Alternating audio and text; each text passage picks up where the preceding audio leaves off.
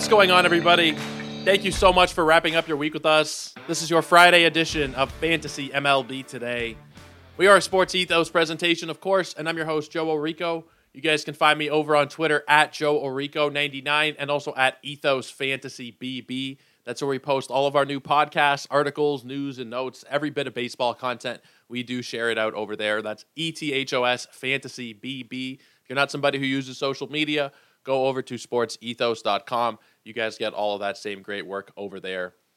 If you missed yesterday's show, we started our position by position reviews. It's something I did last year. You guys liked it. I really liked it as a part of my process to kind of wind down the season, and then also, you know, we'll look ahead uh, to the next season as well a little bit later on, and we'll talk about these players again. But we're just kind of initially going through position by position and trying to see uh, what happened to the top players at each position. So we're starting with catcher. We went th- one through ten yesterday.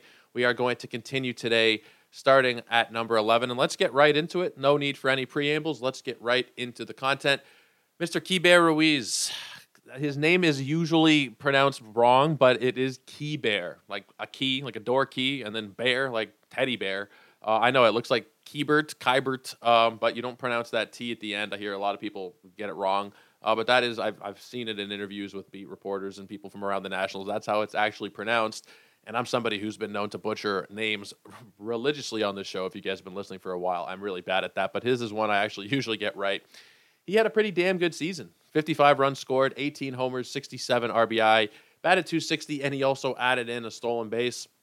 He was somebody that I personally added on a couple of teams, but most notably in my home league.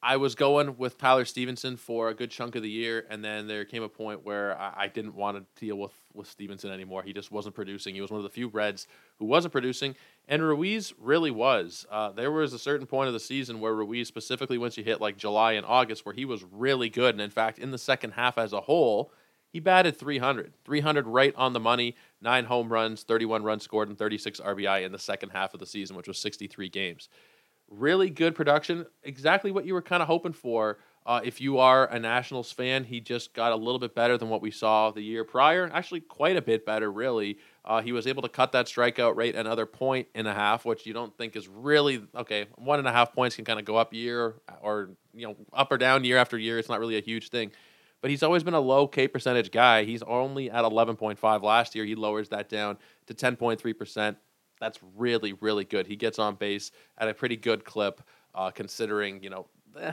I don't know the bat to ball skills are pretty good, but the fact that he actually has a really good eye uh, is able to get him on base a little bit more often than maybe he should. He's on a team that is you know up and coming. I think the Nationals are just going to get better and better. Talked um, on the podcast yesterday, not on this podcast. I was a guest on the Dynasty Sports Life podcast which is a part of uh, in this league with uh, Jesse Severe. We were talking about Lane Thomas, and we also we didn't really expand on it a little bit, but in my talk about Lane Thomas, I, I did mention that this Nationals team is just adding to their core. They're just going to keep getting better and better, and Ruiz is going to be a part of that core. Just turned 25 years old a couple months ago. He was a big piece in that trade uh, for Max Scherzer. It was him and Josiah Gray coming back for Scherzer a couple of years ago. And he's turning into what they were hoping he would be 136 games this season, 117 of them behind the dish. Pretty solid durability there. I don't see any problem with drafting him again next year. I don't expect him to be somebody that is terribly expensive this year. His ADP was 218. I'll be totally fine to take a chance on him somewhere, you know, if you are waiting on catcher, which we I've talked about it on the show yesterday, and I also put a thread out on Twitter today talking about my thoughts on the catcher position as a whole. If you're going to wait a little bit and you're going to take a catcher, you know, post pick 200, 250, Ruiz is probably not going to be somebody that gets a hell of a lot of helium heading into the season. I don't know if people are going to be really that into him, maybe to some degree. But he'll fly under the radar and he should be able to give you pretty decent production. Somebody that you'll be comfortable starting in your lineup week in and week out that you don't really have too much of a concern about uh, facing whatever handedness pitcher, whatever ballparks kind of thing. You're just going to be starting him and not really worrying about it. And I think considering where he's going to go, uh, he'll be a pretty decent bargain on a team that looks like it's just going to keep getting a little bit better and better every year. So he is the number 11 catcher for the season. Number 12. This one was a big disappointment for a lot of people. It's Dalton Varsho. Dalton Varsho was the number 12 catcher, depending on where you look. Some rating systems had him as high as 10th, some are lower, a little bit lower, but I'm looking at Yahoo and they have him as the number 12 catcher. 65 runs, 20 homers, 61 RBI, 16 stolen bases, and a 220 batting average. considering he was catcher eligible and doesn't didn't actually suit up at all behind the plate this year, it was a pretty all right season, if not for the fact that you had to take him relatively high in drafts. His Yahoo ADP was 66.1. If you're playing in two catcher leagues, I saw him going as high as the third round in some cases. He didn't return well on the investment, considering what you had to pay for him. At the end of the day, though, 20 homers and 16 stolen bases is not bad in a lineup that is, you know, probably going to be a lot better next season. I can expect those counting stats to go up, and he's going to play a lot. He, like he's been a guy who's played a lot the last couple seasons, 151 and 158. His defense is incredible. He's one of the better defensive outfielders in all of baseball. You could make an argument that he is the best. I, I don't know. I'm not somebody who pays, uh, pays that much of attention to defense, but you could make an argument that he is the best defensive outfielder in the game. He's going to be out there a lot. So he's going to rack up the volume. He's going to hit probably 20 home runs again. I think tw- roughly 20 steals, 15 to 20 steals is what you can expect, you know, somewhere in that neighborhood. The batting average is what's going to hold you back, and it's what held you back this year as well. But I don't think that's going to really pre- preclude me from drafting him. I did take him in an early draft uh, that I did. I've talked about a couple times here that on the wire listener league draft. I took him in round 15. It's a 15 league, uh, 15 team draft, so I took him around pick 230 at that point, you know, it's about 200 picks later than last year. He's still somebody who's going to give me like 20 and 15, like I said. And I think in that lineup, we can probably expect bigger and better things from Varsho next year. His spot in the lineup is going to be kind of interesting to see where he is batting because there were times when he was eighth, ninth hole. There was times when he was up closer to the top earlier in the year. I'm not really sure where he's going to suit in. Like I feel like he's probably somebody who should be batting fifth or sixth. If that's where he ends up being next year, then you're probably going to look at like 80 runs and 80 RBIs. That would be what I would expect. A bit of a bounce back from him and the Jays as a whole. You should be getting better production from him. But regardless, this season was a bad bust. It was a really tough year to be rostering Dalton Varsho, and in a lot of cases, I mean, you weren't dropping him, but there was a lot of talk about people who were in more shallow leagues, 10 team leagues, 8 team leagues. Should I drop him? Should I drop him? The answer was still no, because you're getting a catcher who is, like I said, not actually a catcher for fantasy purposes. So there is a lot of value just based on the volume there. 581 plate appearances from your catcher, it's a lot. But the fact that we even have to have that kind of conversation of, well, should I keep him? Is he worth it? Like, that's not where you should be with a guy um, who you drafted in a lot of cases in like round three or round four. So it's definitely a bust year, but I think we could be looking at a nice rebound for Varsho uh, heading into next season. Next up, we have somebody that I was honestly a pretty big fan of, and I had in a couple of leagues this year. It was Elias Diaz. He ended the year not terribly strong, but it was still a 267 batting average, 48 runs, 14 homers, 72 RBIs, and a stolen base.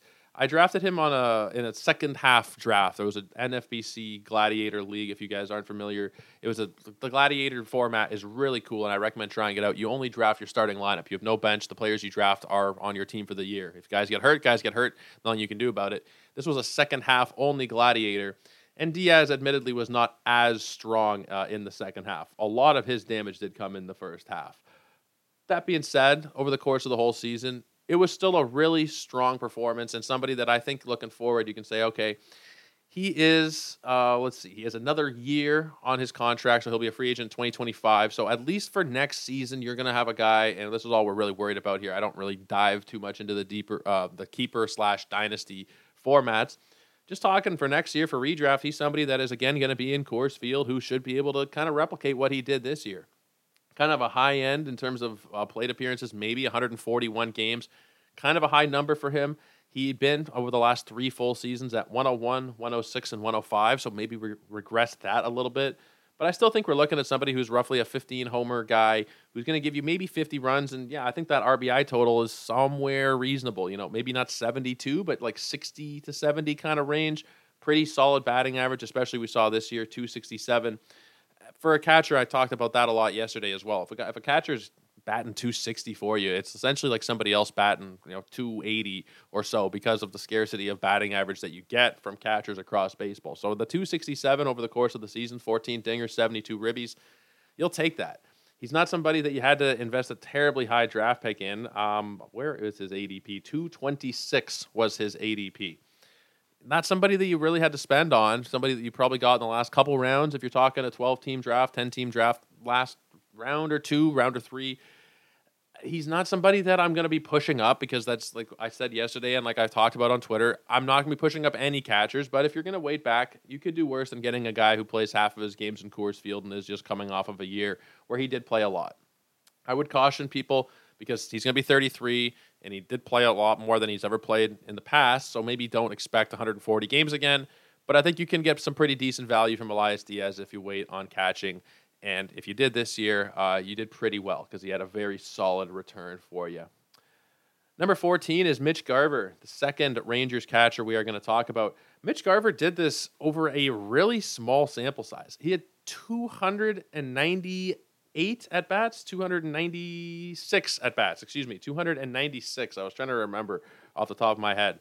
Uh, but that is a really small number of at bats to return this kind of value and be as the you know the 14th catcher. He's not going to you know turn too many people's heads. You know, the number 14 catcher, but to have done that in 87 games is really really impressive. 19 home runs, 50 RBIs, 45 runs scored, and a 270 batting average. That I think was kind of the big surprise for Garver was getting the batting average up to 270 he's kind of been hit or miss in his career. 252 for the career, but we've seen 268, 273. We've also seen 256. We saw in 2022, albeit over just 54 games, a 207 batting average. So without really knowing what you're getting, uh, to get a 270 batting average is pretty damn good. He was out for a good chunk of the year, and yet still being in that lineup was able to give you really, really good value. Now, he is a free agent. He is going to be a free agent this year, I believe. Uh, so I'm not sure what his situation is going to be like for next year. But as of you know, looking back on this year, Mitch Garver was somebody that you could have just picked up off the waiver wire. Not somebody that was going to be on a lot of rosters, and people probably weren't waiting on him, holding him on their IL. You probably just picked him up, and if you got him, you got you know 270 average, a 370 OBP, which is huge. 12.8% walk rate to go along with only a 23% K rate regardless of your format, he was great. He had a 138 WRC plus, 38% better than league average hitter. There's nothing you can really say about Mitch Garver. Now, I wouldn't be pushing him up too much for next season. He's not somebody that I'm going to look at and say, maybe he can do this again, kind of thing. Maybe he can, but Mitch Garver is not somebody that you're ever drafting just because of the games played history and the injuries. Looking back to when he came up in 2017, he played 23 games. 2018, it was 103 games. That was the most games he ever played, 103. In the subsequent years, 93, 23, 68, 54, and 87. Now, that 23 was in the COVID year, but these last three years, 68, 54, and 87. Mitch Garver, as nice of a season as he had, and it was great for the managers who, who had him, you're not going to be looking at that as something that is probably going to be happening again next season. And even if it does, it's not going to be something that I'm going to be paying up for. If he happens to fall pretty far in drafts, then sure, I'll take him. If he's on the waiver wire, then maybe I'll pick him up if I'm going that route of you know waiting on catcher, not taking a Rutschman or a Smith or somebody of that ilk. Then maybe I'll take a chance on him. But because of the you know the real instability you have with the games played, he's not somebody that I could really be that interested in drafting. I like him. I do like Mitch Garver, but we don't know where he's going to be. A lot of that production did come from the counting stats, being on a really good team what if he just goes to a bad team and we don't have that, you know, that that production? He had 95 runs and RBIs in 87 games. To average more than a run plus an RBI per game, you don't find it that often. You you really don't. Mitch Garver for his career, he's been kind of roughly in that range, but usually on pretty strong offenses. He played for Minnesota when they were really strong, 2019, 2018 when they had really like 2019 they set the home run record. These Texas teams these last couple of years, especially this year, you know, pretty solid offensively. So where he goes will dictate what happens or what I think of him really for next year. But he's not somebody that you can put a lot of faith in, at least not specifically in one catcher leagues. In two catcher leagues, if he's your second catcher, then I can get behind that a lot more easily. You know, even if he doesn't pan out, okay, you have a already more stable first catcher, then you can kind of you know figure out somebody off the waiver wire or something. But if he's your one catcher, eh, I don't know. Unless you're going the streaming route all year, he's not somebody that I'm going to be terribly, terribly interested in. MJ Melendez is up next. Another really, really disappointing season. MJ Melendez was getting drafted very high, 137 on Yahoo. He did push top 100 ADP uh, on the NFBC a lot of the time. Again, two catcher formats. It's going to be a different story. People are going to push up catchers. Uh, but it, regardless of where you drafted him, he did not pan out. Another thing we got to keep in mind is that a lot of formats, he's not going to have catcher eligibility next year. It depends on where you're playing. He played 10 times at catcher. So, NFBC, MJ Melendez will be outfield only. If you're playing uh, Yahoo and ESPN in those leagues, I believe he does meet the criteria. I haven't played there. He will have outfield and catcher eligibility, which, you know, there is still value in that, but his actual production was terrible. He batted 235 despite having a 311 BABIP. That's not good. He batted 217 last year, and that was with a 258 BABIP. So you could figure, okay, even if he gets slightly closer to league average BABIP, which he did this year, you're probably looking at you know a, a, decent little jump in batting average. To only get to 235 is not ideal. I never thought he'd be somebody who had a high batting average, but 235 is really not that impressive. It's okay, right? For catchers, that's pretty much you know average par for the course. But I was kind of hoping for a little bit more. 16 home runs in 148 games. Last year he had 18 home runs in 20 fewer games you know, it was really just a disappointing year. He played, you know, I was 19 more games. He had about 50, 60 more plate appearances, or excuse me, 70 more plate appearances. Uh, and, you know, the batting average was the only thing that really moved that much, and it wasn't even that much. Everything else, the counting stats, they're about the same, despite the games played increase. He had four more stolen bases, which I guess is nice. But another guy who really disappointed us, another guy that we pushed up because of that catcher, but who he's not actually a catcher. You know, he he catches here and there, maybe. Uh, but you know, the same kind of vein as Varsho. We pushed him up too much just because of that second position, and because you know he's going to be playing more often than your average catcher, and he was 148 games, 600 plate appearances. Most catchers aren't getting 550, 600 plate appearances and playing 140 plus games. So from a volume standpoint, yeah, but from a price standpoint, it was really not worth it to push up MJ Melendez the way that we did. I was guilty of it too. I thought he'd have a pretty decent season, um, but it was very average. It was a really average season. You could argue that he took a step back. The strikeout rate went up 4%, the walk rate went down.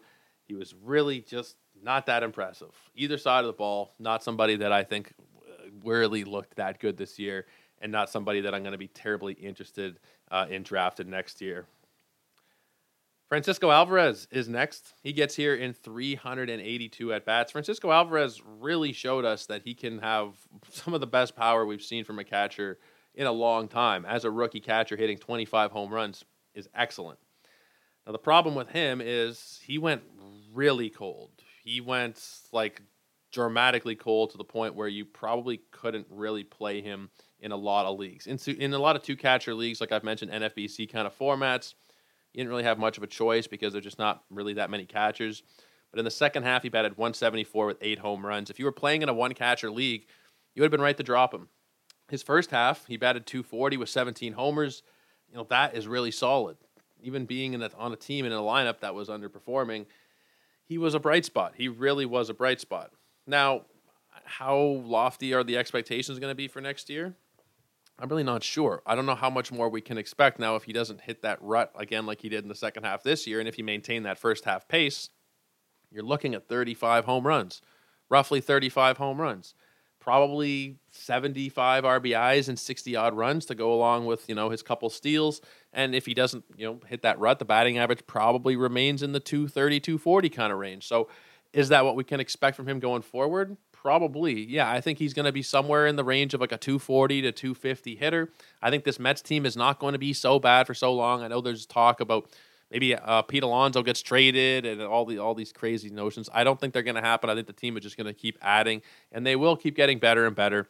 I, I, don't have any doubt in that, and I think Alvarez is going to be a huge part of it. Got to remember, he's not even 22 years old. He was born in 2001 there is still a long way to go for him. The fact that he had 25 home runs in his debut outing as a big leaguer, that's very impressive to me. Already walking at an 8% clip in the majors. He was always a pretty high walk rate guy in the minor league, so it's not a huge surprise that he has a decent walk rate. The strikeout rate has remained about the same. He was always about 25, 26% strikeout rate. That's what he's doing at the big league level. So he's not I mean, despite the fact that he did have kind of a, a, bad second half, not even kind of, it was a bad second half it was still a very impressive debut season from Alvarez, and I think going forward, there's no reason not to be pretty high on him. Somebody that I'm going to be uh, pretty interested in heading into next year, specifically in those two catcher leagues. I think there's a lot of value in a guy like Alvarez, especially pairing him with somebody else. Because in a one catcher league, he's probably like on the borderline you know, especially you're talking a 10 team one catcher league, he's you know, he's probably there. He's probably like 10th. He's probably 8 to 10 kind of range.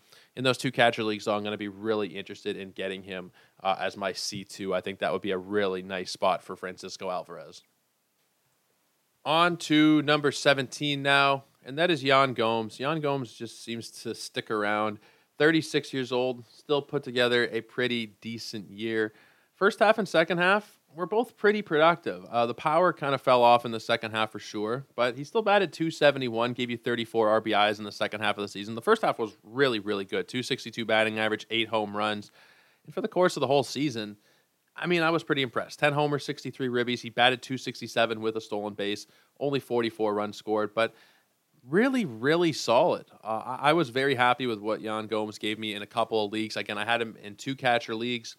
Uh, and and I, w- I was pretty happy there. Now he has a club option. I think it's for six and a half million dollars. I'm not really sure what the Cubs are going to do, what their offseason is going to look like, if they're going to pick that up or not.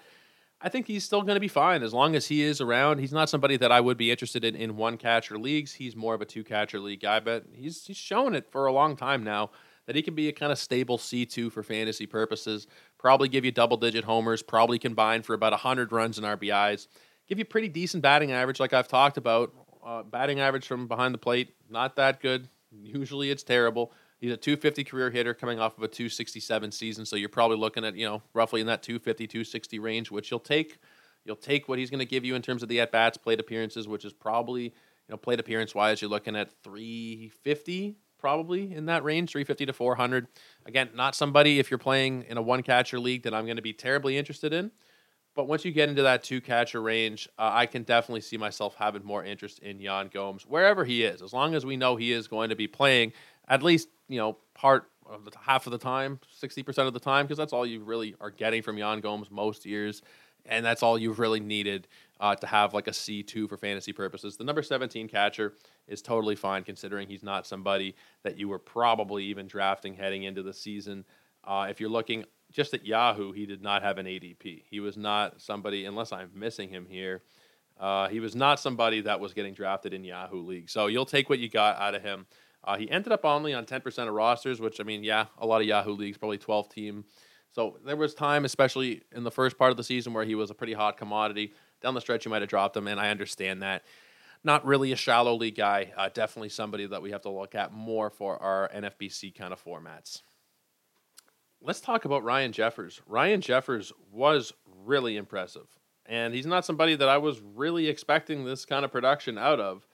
Maybe to some extent, we were thinking he'd be pretty good, but I never expected him to bat 276. Didn't really expect him to hit this many home runs. I mean, you could have you could have seen it coming from 2021. 14 homers in 85 games. He had 14 homers in 96 games. He stole three bases, 46 runs, 43 RBIs really, really strong season uh, from the Minnesota backstop. He's going to have catcher eligibility. Of course, he will carry that into next year, 82 times behind the dish. I realized I did that a lot more yesterday. I was talking about specific splits between um, times behind the dish versus a DH versus first base or whatever. I did it a lot more in yesterday's show. But Jeffers, uh, 82 times behind the dish, nine times as a designated hitter you got to figure he'll probably be able to up the plate appearance total as long as he's healthy. You should see him, uh, you know, take the reins as their as their catcher of the future over there in Minnesota. He's 26. He's going to be 26 next year as well, uh, at least until about midway through the season.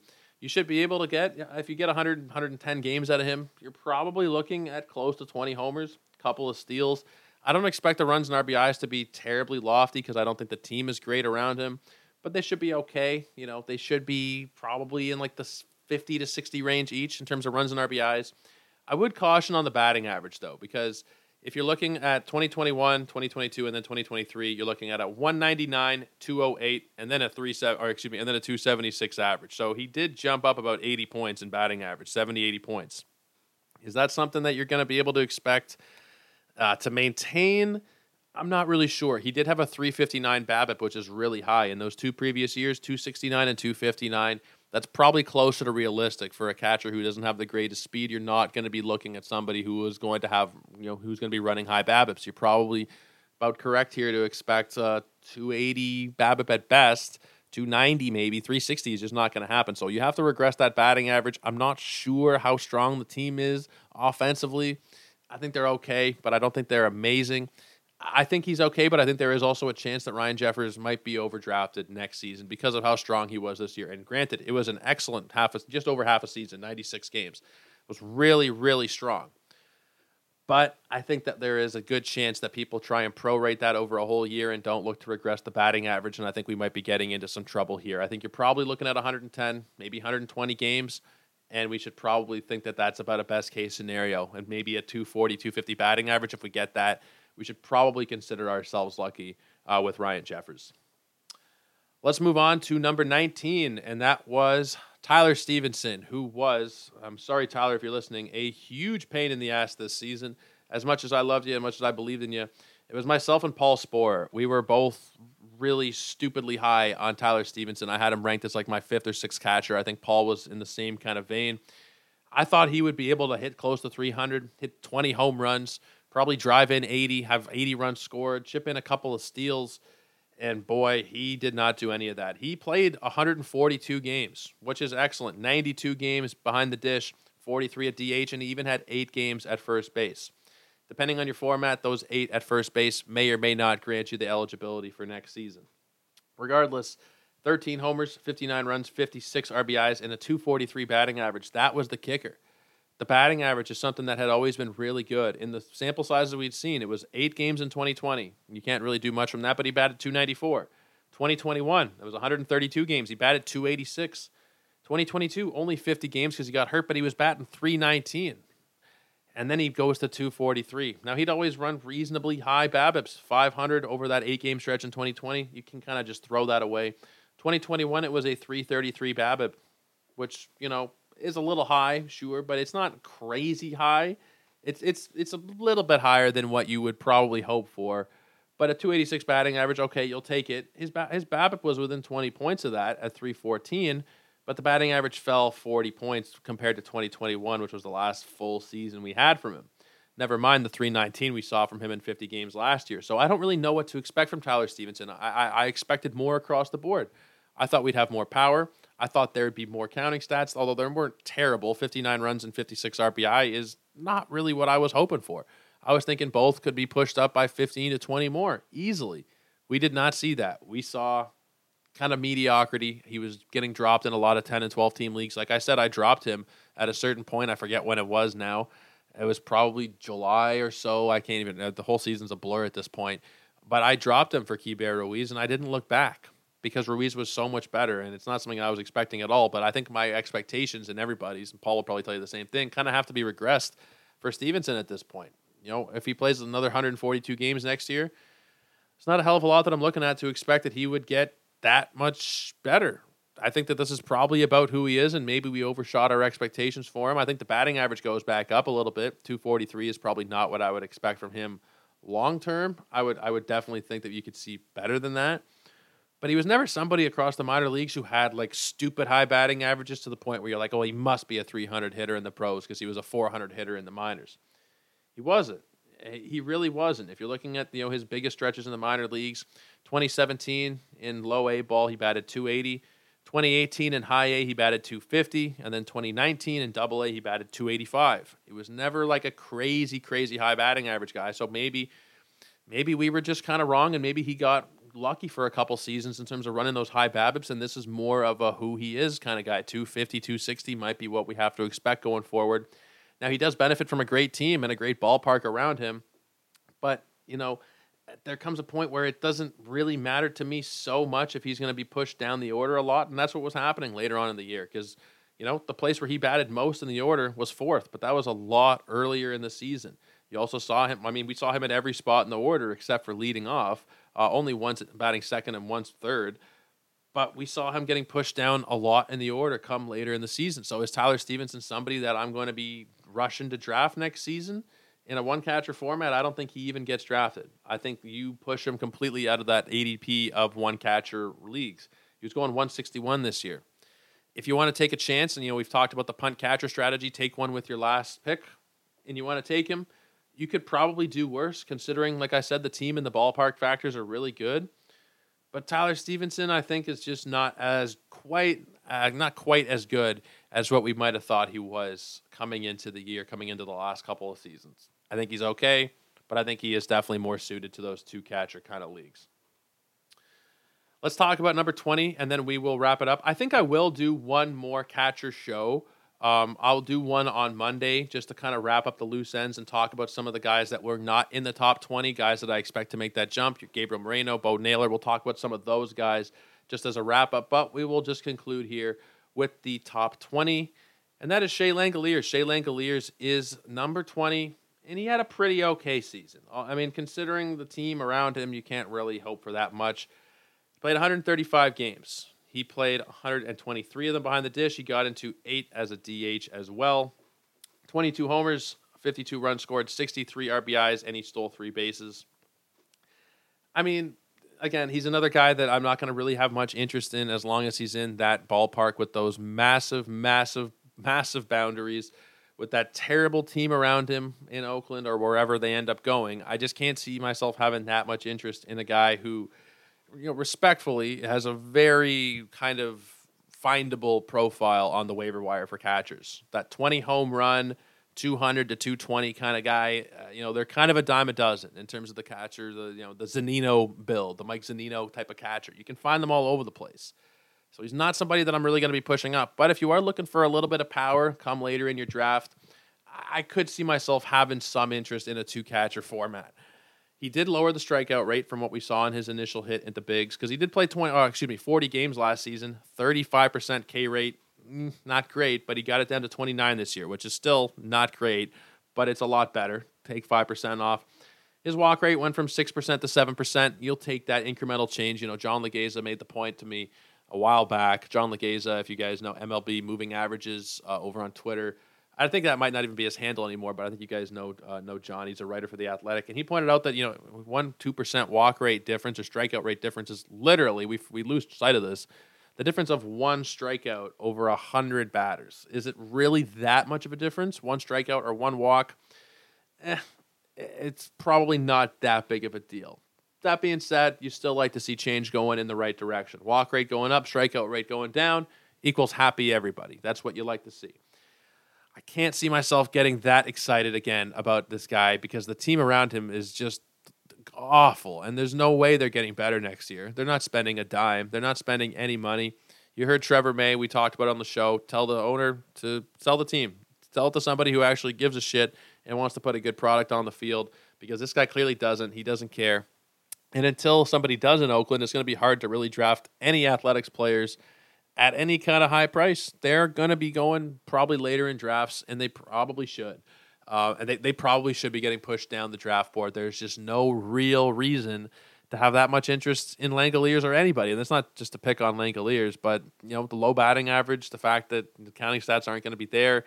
Home runs are pretty good, but those 22 home runs, I'm not looking at the Statcast expected home run numbers. But if he was in different ballpark, you're probably looking at 25 or 26 for the whole season. I know only half your games are at home, but he's probably losing a bit of power and he's definitely losing a bit of production in terms of the counting stats based on the crappy quality of the team around him. So it's going to be a no for me on Langeliers in terms of one catcher leagues.